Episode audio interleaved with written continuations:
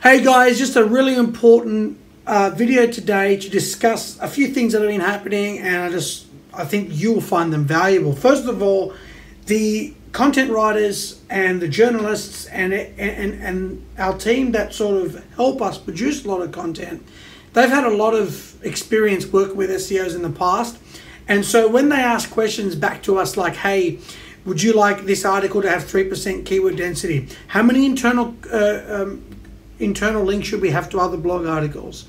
Um, how many external links should we have to authoritative resources? Because they've been trained to produce content for SEOs in an SEO way.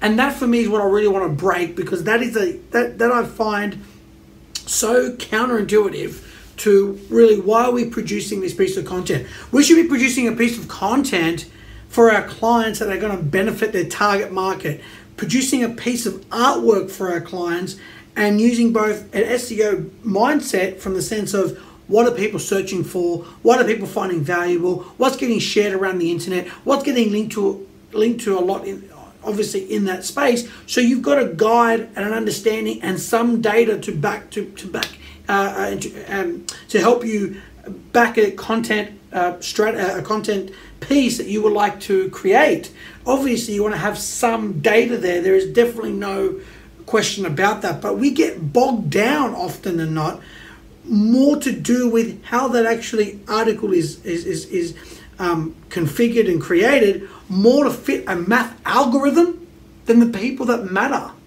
And this to me is just just something that I believe has to end.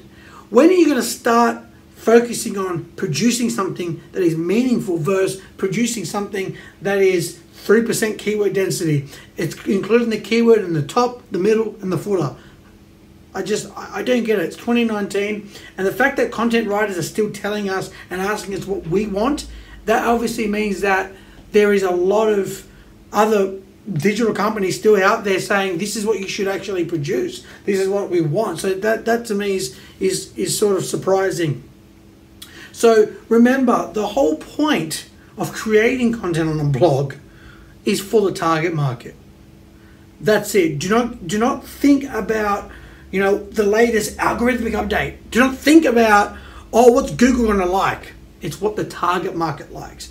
Don't think about it has to be a thousand words. No, it has to be what the target market wants. And producing the best possible article, you know, may mean that you only have a thousand words. Some articles you can extrapolate and go deeper and go further. And we encourage, uh, you know, creating really in-depth content. Like I've talked about, content depth is a lot better than content width, right? You can write 3,000 words and it has no depth to it. It's just words and it's not really anything that's really helpful. How did this piece of content change someone's day? How did this piece of content, uh, you know, encourage somebody or motivate somebody or, or really inspired. I mean, this is a whole uh, and, and helping.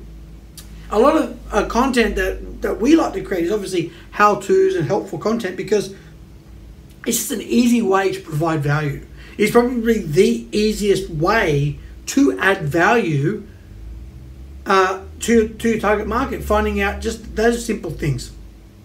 It's a lot better doing that strategy than getting so bogged down on producing an article that the algorithms favor versus focusing entirely, entirely on what matters most to the people that are interested in what you have to say.